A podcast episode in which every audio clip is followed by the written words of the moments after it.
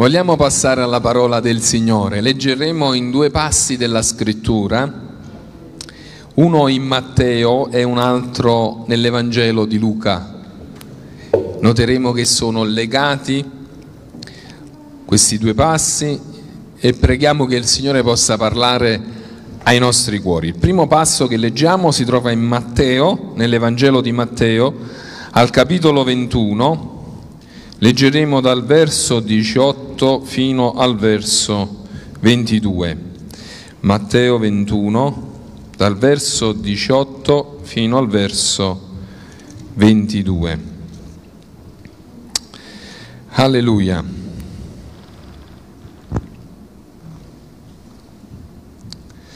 Gloria al nome del Signore. Dice così la Scrittura.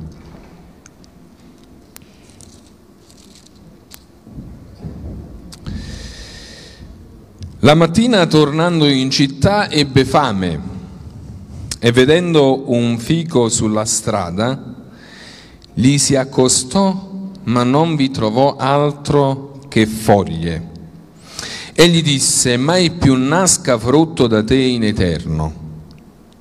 E subito il fico si seccò. I discepoli, veduto ciò, si meravigliarono, dicendo: come mai il fico è diventato secco in un attimo? Gesù rispose loro: io vi dico in verità, se aveste fede e non dubitaste, non soltanto fareste quello che è stato fatto al fico, ma se anche diceste a questo monte: togliti di là e gettati nel mare, sarebbe fatto.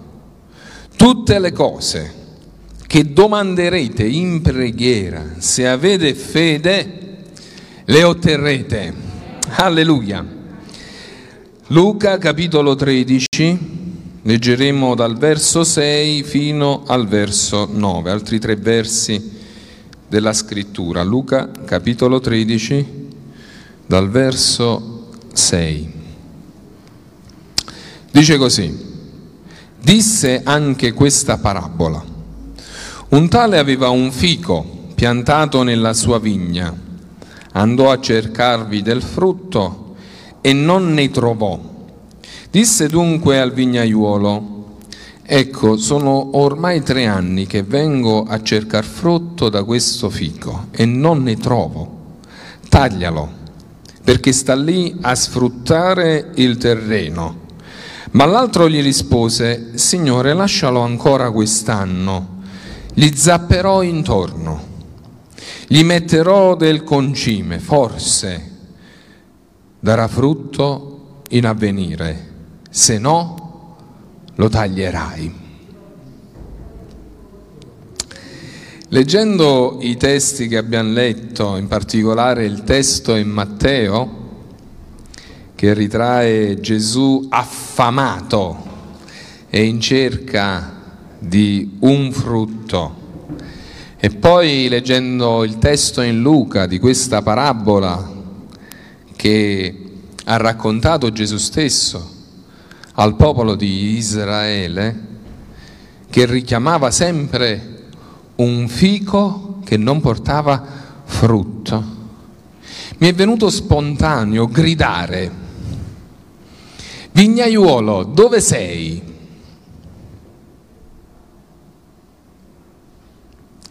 Ho pensato che se Gesù avesse avuto un vignaiuolo, qualcuno che davanti a quel fico potesse fare ciò che ha fatto il vignaiuolo della parabola, probabilmente aveva frutti. I frutti non c'erano. Qualcun altro era arrivato prima di Gesù e aveva mangiato il frutto di quell'albero. Qualcun altro era venuto e, dato che quell'albero non era curato, dato che quell'albero non era protetto, quel qualcuno, chiunque, era passato e aveva preso il frutto che invece doveva mangiare Gesù. Pensavo a questa generazione, cari, al modo in cui il nemico sta avanzando in essa. Lo ricordavamo in mattinata, alla scuola domenicale, prima nei tempi addietro i messaggi del nemico erano velati, nascosti, subliminali, per arrivare al cuore. Oggi non è più così. Oggi vengono esplicitamente rivelati, detti senza pudore, arrivano senza filtri. E mi chiedevo, e vi chiedo, Dio troverà una Chiesa preparata che permetterà al Signore Gesù di arrivare prima, prima del nemico delle anime nostre? Perché il nemico arriva per rubare, dice la scrittura, per rubare la vita di questa generazione. Gesù disse: il ladro non viene se non per rubare, ammazzare e distruggere. E Gesù disse: io sono venuto perché abbiano la vita e l'abbiano in abbondanza, e questo vale anche per questa generazione. Non è un qualcosa che riguarda solamente i tempi andati o le generazioni passate. In ogni generazione il nostro Signore Gesù è stato fedele, ha dato vita e vita in esuberanza, e ancora oggi Egli è alla ricerca di cuori, perché non vuole che il nemico delle anime nostre possa mangiare il frutto che invece spetta solamente a Lui. La tua vita, giovane, è preziosa agli occhi del Signore. Che Dio ci aiuti ad iniziare dalla famiglia, tanto bersagliata sia dall'esterno che dall'interno, dalle infedeltà, dai litigi, dalle situazioni che non si riescono a gestire. Dio ti chiama, genitore, a vegliare sui tuoi figli, perché il nemico arriva, arriva, arriverà. E se invece di trovare un albero incustodito, trova un albero circondato dalla presenza del Signore, dalle preghiere e dall'esempio fattivo di un genitore che vuole vedere i figli convertiti a Lui, il nemico non potrà arrivare al cuore dei tuoi figli. Dio vuole farti un difensore della tua famiglia, proprio come fece con Noè. Di lui è scritto che riuscì a salvare la sua famiglia. Non è ricordato nella scrittura come un uomo che è stato un grande predicatore e si sono convertiti tante persone. Nella parola di Dio Noè è ricordato come un uomo che è stato il mezzo perché Dio salvasse la sua famiglia. È scritto: per fede Noè, divinamente avvertito di cose che non si vedevano ancora, con pio timore preparò un'arca per la salvezza della sua famiglia. Famiglia, con la sua fede condannò il mondo e fu fatto erede della giustizia che si ha per mezzo della fede. Che Dio ti dia la stessa fede, lo stesso timore, genitore, per preparare un'arca di salvezza per i tuoi figli. Ma ahimè, per quel fico non fu così. Non ci fu un vignaiuolo che vegliava per evitare che si mangiasse il frutto prima che arrivava Gesù. Non ci fu un Davide attento che riuscì a difendere il gregge dal leone e dall'orso.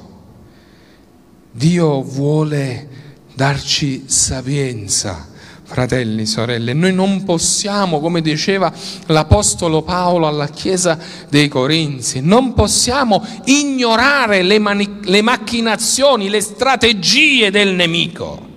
Non possiamo mettere la nostra testa sotto la sabbia e pensare che magari il mondo con le sue problematiche non esista. Dio ti chiama a capire quelle problematiche, a intercedere perché tu possa essere unto da Lui ed essere di aiuto a questa generazione. Ed è una questione di passione. Non c'è altro nel cuore di un servitore del Signore, alleluia, la passione di vedere l'opera di Dio prosperare, o vedere il Signore all'opera. Monitore della scuola domenicale, servitore del Signore, Dio ti chiama ad essere un vignaiuolo per l'opera sua. Troverà la stessa passione che c'era nel cuore di quest'uomo che quando il padrone arrivò e disse: basta, taglia quell'albero, basta, sta lì a sfruttare il terreno. No, Signore, si prende le sue responsabilità. Avete notato come fa il vignaiuolo? Io gli zapperò attorno, gli metterò del concime, se non darà frutto in avvenire lo taglierai, lo taglierai. Si prende le sue responsabilità, non è che le accolla a qualcun altro. È un uomo che dice: Signore, io voglio vedere l'opera tua prosperare, voglio vedere la mia classe piegata ai tuoi piedi.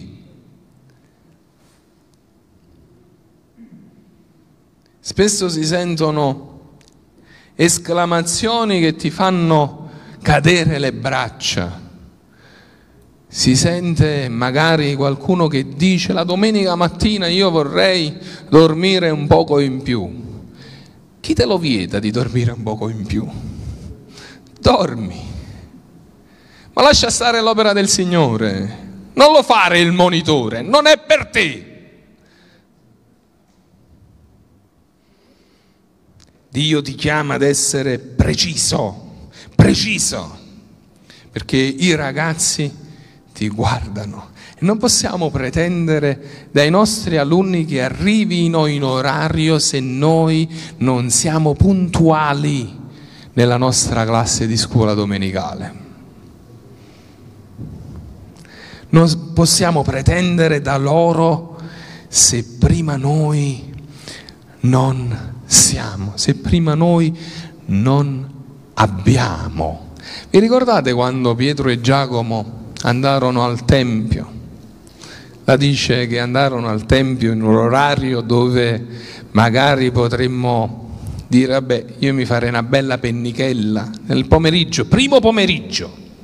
Andavano al Tempio a pregare, stavano lì, arrivarono, trovarono quest'uomo con la mano stesa perché era lì zoppo, chiedeva l'elemosina come se dovesse avere qualcosa da Pietro e Giovanni. Pietro cosa disse?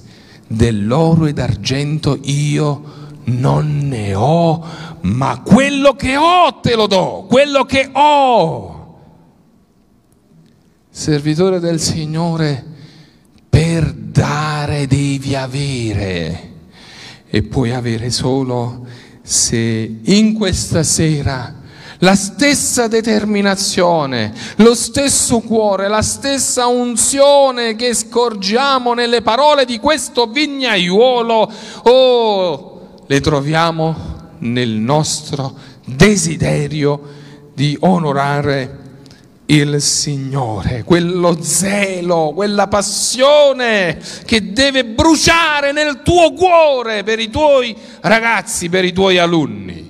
per la tua famiglia, per i tuoi figli, che Dio ti possa ungere, marito e moglie. Altro che litigare, avete una responsabilità enorme davanti alla presenza del Signore. Il passo in Luca ci mostra il vignaiuolo che di fronte alla decisione di voler tagliare quel fico comincia a intercedere che non venga fatto. E mi piace anche il fatto che lui non parla solo. Lui promette, si prende un impegno col Signore. Ogni volta che noi diamo la nostra disponibilità in un impegno al Signore, non è un impegno con un uomo, ma è un impegno con Dio. Ed Egli vuole una chiesa fedele, fervente, che vuole vedere Dio all'opera, determinata proprio come questo vignaiuolo, alleluia. E pensavo proprio alla Chiesa che Dio chiama ad essere un impedimento per i peccatori ad andare all'inferno. Ma cosa stai dicendo? Vi ricordate quando Gesù presenta la Chiesa? La prima volta che presenta la Chiesa Gesù dice: io edificherò la mia chiesa e le porte dell'inferno non potranno vincerla. Era la prima volta che Gesù parlava della sua chiesa e la presenta come un impedimento per i peccatori ad andare all'inferno. Da una porta si entra e si esce. E se la Chiesa del Signore ha da Dio la potenza o la virtù, lo Spirito Santo, questa terza persona della Trinità di Dio che ci viene in aiuto al punto che riusciamo a rimanere o alla porta dell'inferno, lì dove c'è la potenza dell'inferno che non può contrastare la potenza di Dio. Tu sei molto di più di quello che pensi. Tu sei la Chiesa del Signore. Una Chiesa che è lì o per impedire ai peccatori di andare all'inferno. Questa è la Chiesa di cui voglio fare parte. E tu? Una Chiesa usata dal Signore, abilitata per rimanere alle porte dell'inferno e permettere al Signore di salvarne un altro, un altro, un altro, un altro, un altro. Rimanere sulla porta dell'inferno non è facile. Non ci illudiamo, non potremmo mai con le nostre forze riuscire a rimanere fermi alle porte dell'inferno, a contrastare la potenza del nemico. L'abbiamo ascoltato nella lode, quando Paolo si esprime: né angeli né potestà, nessuna cosa può allontanarmi o dal tuo amore, Signore. Ma tu devi avere nel tuo cuore questa certezza che può darti solamente il Signore. Egli troverà nel tuo cuore la stessa determinazione di questo vignaiuolo. Vignaiuolo, dove sei? Dio è alla ricerca di cuori che vogliono rimanere sulla breccia e intercedere per quanti stanno varcando quella soglia. Rimanere su quella soglia non è facile, ma Dio ti darà potenza, alleluia, unzione per portare avanti ciò che ti ha affidato.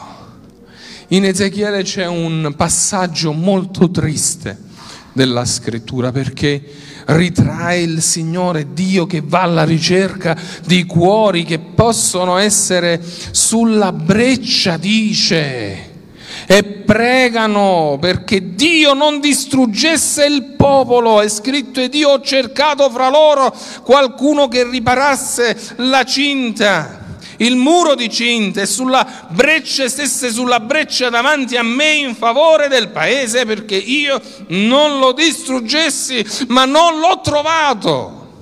È come se Dio andasse alla ricerca di intercessori, di cuori che si vogliono mettere in gioco con Lui, che dicono: Signore, ti preghiamo, benedici l'opera Tua, benedici la mia famiglia, benedici i miei figli, benedici la mia classe di scuola domenicale. Dio cerca uomini che con sacrificio, sì fratelli, sorelle, con sacrificio. E non stiamo parlando di un sacrificio che ripaghi il sacrificio di Gesù. Non sto parlando di questo. Ma non puoi pensare di raggiungere obiettivi nel regno di Dio se non sei disposto a impegnarti con Lui. Dio cerca uomini che, come questo vignaiuolo, si mettano in gioco, prendano le loro responsabilità e vadano alla ricerca di una generazione che si sta perdendo. Gesù arriverà prima? Dipende da me, dipende da te, dipende da noi.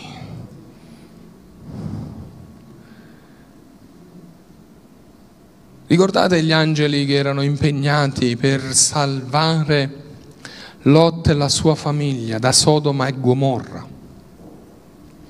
È scritto che a un certo punto questi angeli sollecitavano Lot: lascia, lascia questo luogo perché Dio ha deciso di distruggerlo. Oh, la puzza di questo peccato era arrivata fino al cielo e Dio manda questi uomini per salvare una famiglia. Ed è bello che vedere questi due angeli che ad un certo punto, è scritto, vedono che Lot si indugia e dicono: oh, alzati, prendi tua moglie e le tue due figlie che si trovano qui, perché tu non perisca nel castigo di questa città. Ma egli si indugiava. Allora passarono dalle parole ai fatti. Quegli uomini presero per la mano lui, sua moglie e le sue due figlie, perché il Signore lo voleva risparmiare. Lo portarono via e lo misero fuori dalla città. Che bella immagine! I due angeli con tutte e due le mani impegnate per portare fuori dalla città di Sodoma una famiglia. Come troverà occupate le mie mani quando il Signore tornerà dal cielo? Come saranno occupate? Quali occupazioni io avrò più importanti dell'opera del Signore? E non stiamo dicendo, fratelli, qui voglio essere molto chiaro, che dobbiamo lasciare lavoro o casa, famiglia. Assolutamente, Dio ci chiama ad onorarlo anche nel nostro lavoro. Tu puoi diventare un missionario usato dal Signore sul tuo posto di lavoro per portare anime a Lui. Come troverà le tue mani il Signore? Come troverà le tue mani impegnate, vignaiolo dell'opera del Signore? Gesù ebbe fame, ebbe fame, dice la Scrittura. Tornò a Gerusalemme. Alcuni pensano che avesse lasciato la città per la notte, ma aveva tanto lavoro da svolgere, al punto che, come abbiamo prima detto, trascurò di mangiare, perché tale era lo zelo per l'opera del Signore. Chi guardava Gesù, ed erano soprattutto i discepoli, si ricordavano della scrittura che diceva: lo zelo per la sua casa lo consuma, lo consuma. Come ci stiamo consumando? Per cosa ci stiamo consumando? Che Dio ci aiuti in questa sera, perché ancora oggi Egli ha fame. In Isaia c'è un verso che nella versione Diodati prende tutta un'altra bella visione. Al capitolo cinquantatré, il verso undici, è scritto, egli parla, parla di Gesù, vedrà il frutto della fatica dell'anima sua e ne sarà saziato. Vuoi saziare, vuoi saziare il tuo Signore che ancora oggi ha fame? Io e te possiamo placare la fame del nostro Signore Gesù adoperandoci per l'opera sua. Vignaiuolo, dove sei? Dove sei? Forse sei scoraggiato dal male che ti è intorno, dalle situazioni che non riesci a gestire, che pensi possano giustificare le tue mancanze. Ma voglio farti osservare una cosa. In Apocalisse c'è una chiesa dell'Asia a cui Gesù parla, che credo la sua collocazione doveva essere tale che il male imperava in una maniera veramente tangibile. Guardate Gesù come si esprime. All'angelo della chiesa di Pergamo scrivi: queste cose dice colui che ha la spada affilata a due tagli. Io conosco dove tu abiti, cioè laddove è il trono di Satana. Tuttavia tu rimani fedele al mio nome e non hai rinnegato la fede in me, neppure ai giorni di Antipa, il mio fedele testimone, fu ucciso tra voi, laddove Satana abita. Doveva essere un luogo dove il male oh, avanzava in una maniera forse incredibile. La Bibbia definisce questo luogo la casa di Satana. Eppure in questo luogo c'è la Chiesa del Signore, alleluia, che è lì pronta a difendere, a difendere questo albero, a difendere questo fico. Non ci sono luoghi dove il messaggio dell'Evangelo non può arrivare. Ed Egli vuole usare te. Vuole usare me. Saremo una luce per questa cittadina, fratelli e sorelle. Parlo proprio di Casalnuovo in particolare. Saremo una chiesa tale che il Signore, guardando dall'alto, possa dire come la chiesa di Antiochia, una espressione di meraviglia per quello che succedeva in questa chiesa. Non c'era la necessità che altri venissero e espletassero i loro ministeri all'interno di quella chiesa, perché era proprio dall'interno della chiesa che nascevano ministeri. I tuoi figli, i tuoi figli possono essere pastori, evangelisti, dottori, profeti, apostoli. E non sarebbe originale. Vedremo una realtà tale dove il Signore e lo Spirito Santo è libero di agire. Dio vuole usarsi di te, vuole usarsi di te.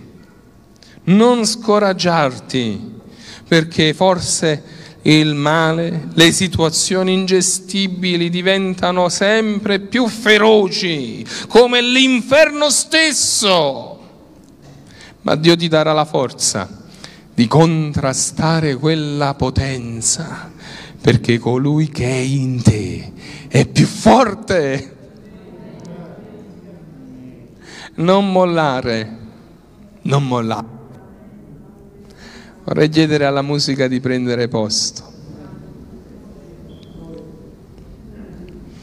C'è una poesia che ha scritto il fratello Charles Greenway che si intitola proprio così, Non mollare.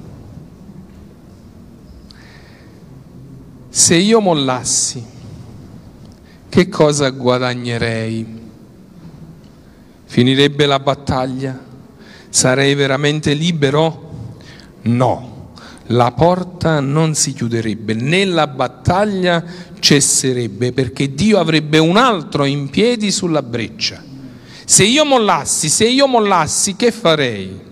Cercherei rifugio dal calore, dimenticherei il grido dei perduti, sarei felice per un po' e poi toccherei il fondo. E spenderei il mio tempo a pregare per qualcosa da fare dicendo: Dio, perché ho mollato? Se io mollassi scoprirei che Dio non ha mollato, la battaglia infurierà, la Chiesa marcerà ancora in avanti, il vento continuerà a soffiare e lo spirito a riempire, solo io sarei sempre più indietro e lontano senza più volontà dicendo: meraviglioso Dio, perché ho mollato? Se io mollassi, che direi a Dio che mi ha chiamato? Che direi alla gente che mi ha mandato? Che direi ai pagani che hanno fiduciosamente aspettato che io mostrassi loro la via? Che direi allo Spirito, alla spinta quotidiana dello Spirito Santo?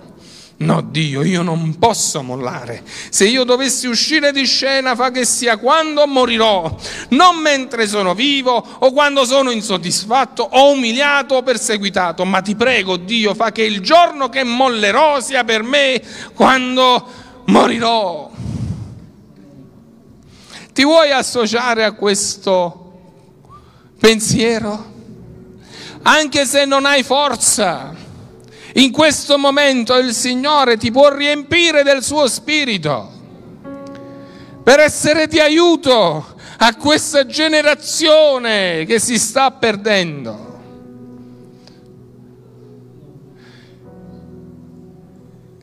Quel frutto è di Gesù.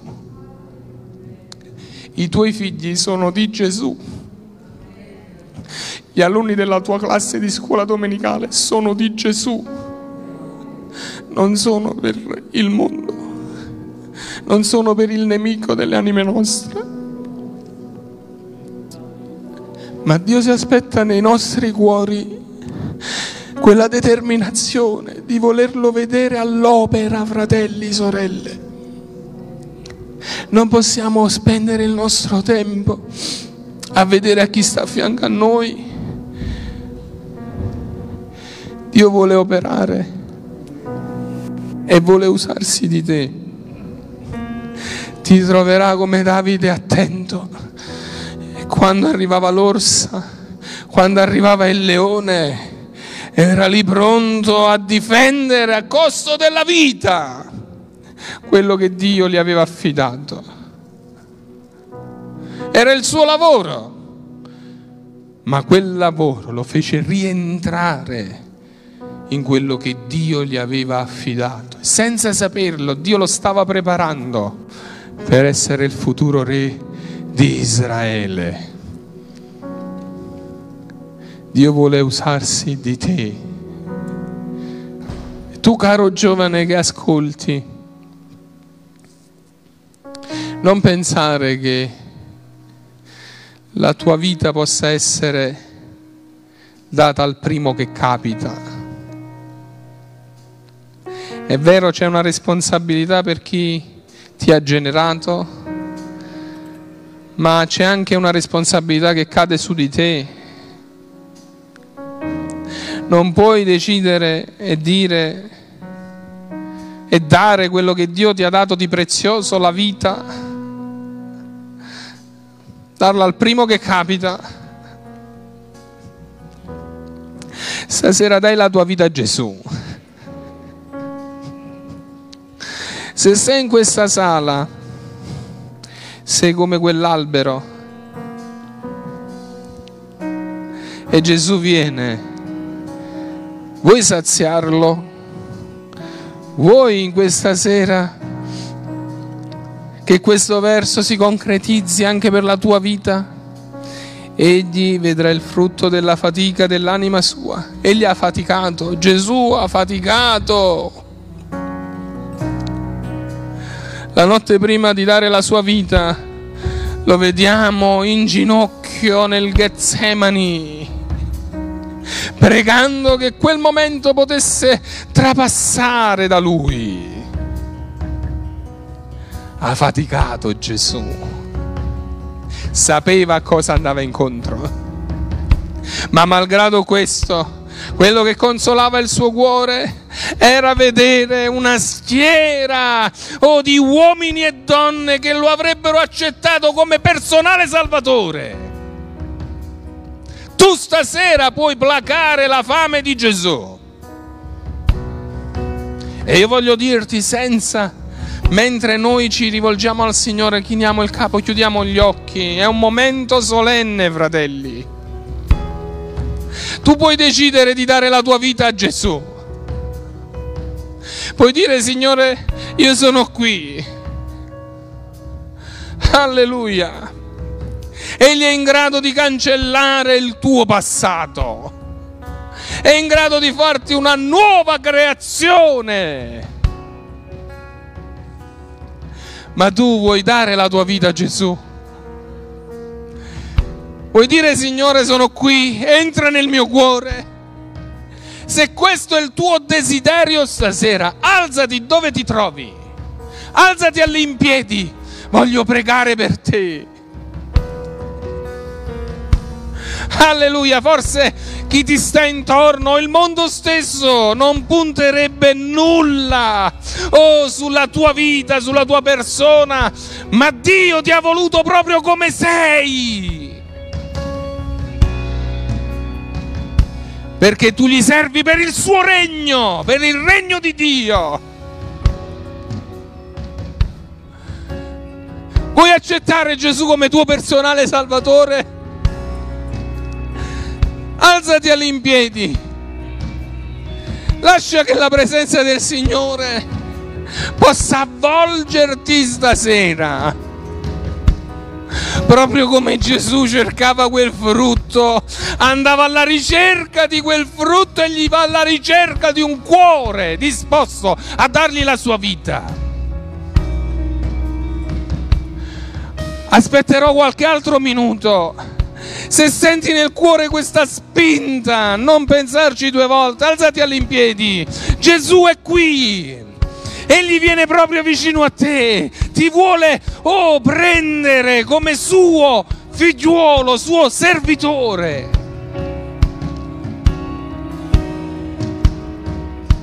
Alleluia, alleluia, gloria al nome di Gesù. Alleluia. Alleluia. Signore, tu vedi questi cuori all'impiedi davanti alla tua presenza.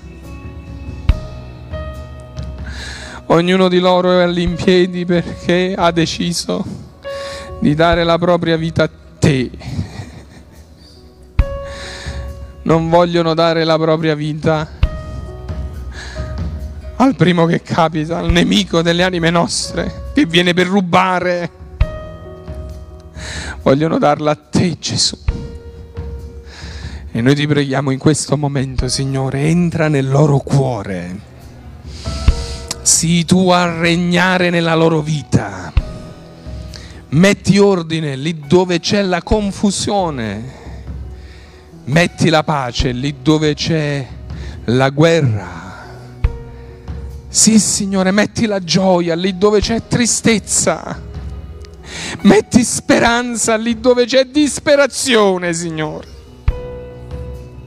perché tu non ci hai creati perché noi potessimo vivere una vita che non vale la pena vivere, ma tu ci hai creati per la tua gloria.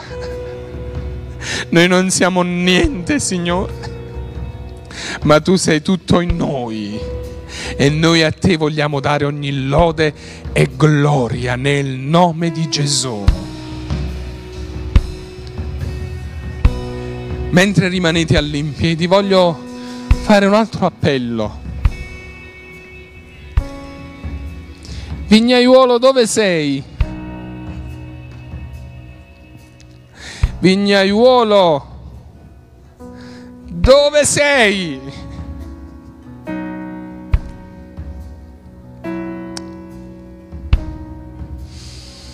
Vuoi prendere un impegno col Signore, come fece questo vignaiuolo? Signore, io gli zapperò intorno, gli metterò del concime, mi impegnerò, gli dedicherò tempo. Vuoi questo per la tua famiglia? Vuoi questo per la tua classe di scuola domenicale? Vuoi questo per l'opera dove Dio ti ha chiamato a lavorare per Lui? Alzati anche tu all'impiedi davanti alla sua presenza. Pregheremo insieme il Signore. Vignaiuolo, dove sei? Egli è alla ricerca di cuori che si impegnano per Lui, che intercedono per l'opera Sua. Signore, tu vedi questi cuori all'impiedi davanti alla tua presenza.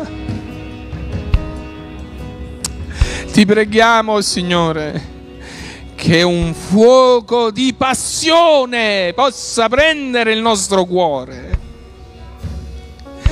che la fede possa muovere le nostre azioni, i nostri discorsi, perché tu sei un Dio grande che noi vogliamo servire con tutto noi stessi. Benedici, ungici nel nome di Gesù. Amen. Lodiamo il Signore. Alleluia. Se senti nel cuore di alzarti per lodarlo, lodiamolo insieme. Egli è degno di lode, lodiamolo. Egli è qui. Alleluia. Quel figo non sarebbe stato maledetto.